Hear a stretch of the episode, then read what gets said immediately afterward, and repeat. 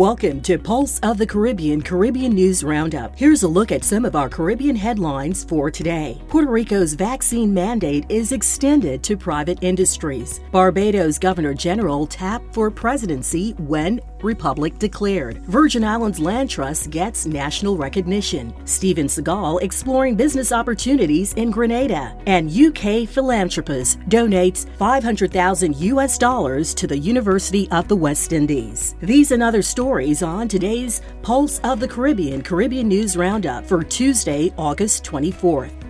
We start our report today in Puerto Rico. Puerto Rico's Governor Pedro Pierluisi has expanded mandatory COVID 19 vaccinations to additional private industries effective August 30th, 2021. Under Executive Order 2021 064 Equal Opportunity, all beauty salons, barbershops, aesthetic salons, spas, gyms, childcare centers, supermarkets, grocery stores, including stores authorized by the WIC program, casino, and gas station stores must require and ensure that every person or employee, regardless of their functions, that physically works at the locations is inoculated with a vaccine authorized by the FDA for the COVID 19 emergency.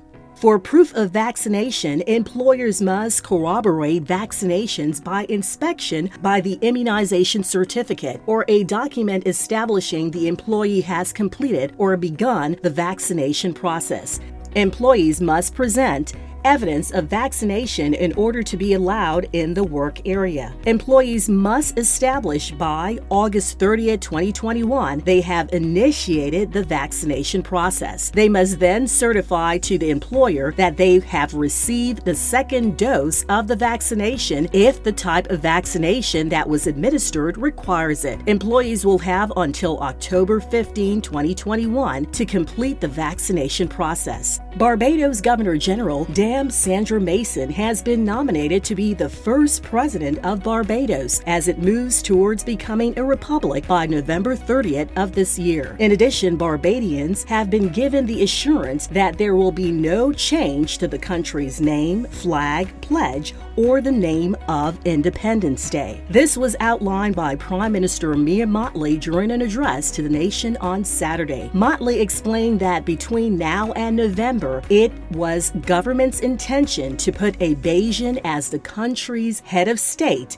and Dame Sandra was the person nominated and has consented to the nomination. She said Dame Sandra's nomination would now be subject to a vote by members of parliament in the House of Assembly and the Senate.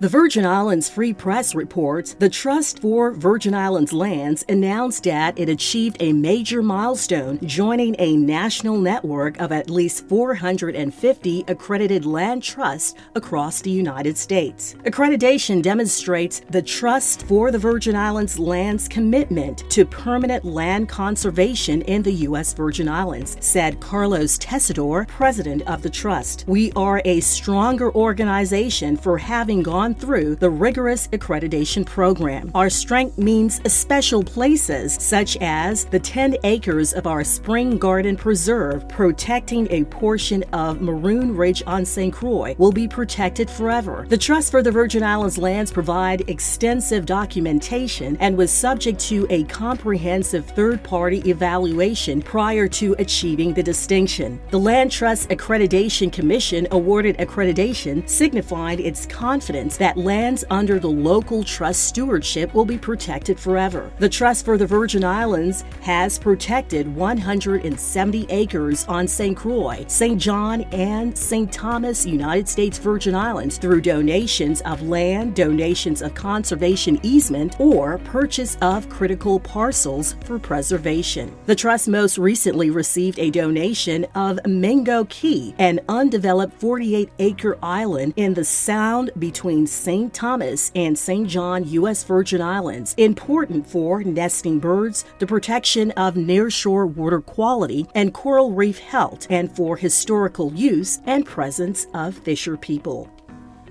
The St. Lucia Times reports that St. Lucia's Ministry of Education recently hosted the opening ceremony for a series of workshops that will introduce a new education platform for teachers. The project will be rolled out at a seven pilot schools with a goal to be implemented island wide by early 2022. The educational platform project is pioneered by the Republic of China Taiwan and the government of St. Lucia. Taiwanese ambassador to St. Lucia, H.E. Peter Chen, Parliamentary Secretary Senator Honorable Dr. Pauline Anton Prosper, and Permanent Secretary Michelle Charles attended the opening ceremony at the National Skill Development Center, welcoming the teachers and the new wave of ICT inclusion in the education sector. The educational platform was developed specifically for the Ministry of Education and will provide online technical support to school administrators, teachers, and students via class presentations, student attendance, and managing and documenting report cards. Parents will also be able to monitor learning records and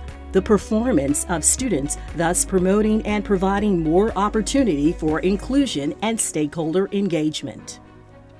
According to a report in Grenada Now, Steven Seagal, the American born actor with Russian citizenship, is in Grenada in what appears to be business opportunity explorations in the area of performing arts and tourism. His trip to Grenada comes weeks after attending a reception at the Grenada Embassy in Russia. It is understood that the actor was invited to the island by Oleg Firer, Grenada's ambassador to Russia, who is also visiting. Seagal received his Russian citizenship in 2016 and in 2018 and was appointed an ambassador for humanities by the Russian Foreign Ministry. In June 2021, Seagal, who is a musician and martial arts expert, officially joined the Russian political party, A Just for Russia Truth, which is a pro Kremlin organization. Seagal has been photographed with St. Lucia's Health Minister Nicholas Steele at a construction site for Six Senses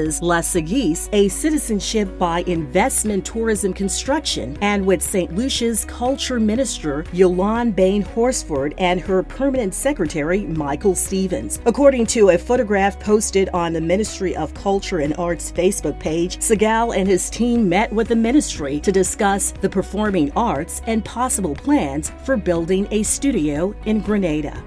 The University of the West Indies regional headquarters in Jamaica announced that a UK philanthropist has donated $500,000 to the institution. A series about the Atlantic slave trade on the British Broadcasting Corporation BBC that shocked Bridget Freeman. Up until then, she knew almost nothing about the plight to free Africans who boarded ships and were taken throughout the world and sold into slavery. Mrs. Freeman, an accomplished musician, was born born in the United Kingdom of Irish background and adopted at the end of World War II by a couple in their 40s. She has lived in the UK for most of her life. However, some of her relatives left the UK for the Caribbean. Her mother's brother, Billy Hopkins, the last master of King's music in Ireland, became a priest and migrated to Barbados, where he married Marion, a local Barbadian woman whose family were plantation and slave owners. Another